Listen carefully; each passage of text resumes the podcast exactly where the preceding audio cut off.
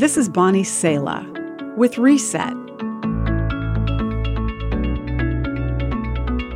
As crazy as it sounds, God made us because He wanted to have relationship with us.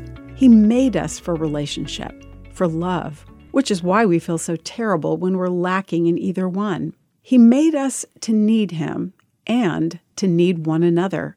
That's why He called His people the body of Christ, with parts that have different functions. We are all different and designed to rely on one another. When we don't do life in relationship with other Jesus followers, we miss the growth, health, and love God intended for us to receive. But even more, we need to do daily life with other believers in order to be able to truly see ourselves.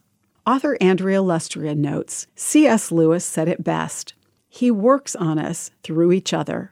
Men are mirrors or carriers of Christ to other men, sometimes unconscious carriers. When we are in community, we are mirrors for each other. When we walk the path alone, we don't have the true perspective because God made us for community.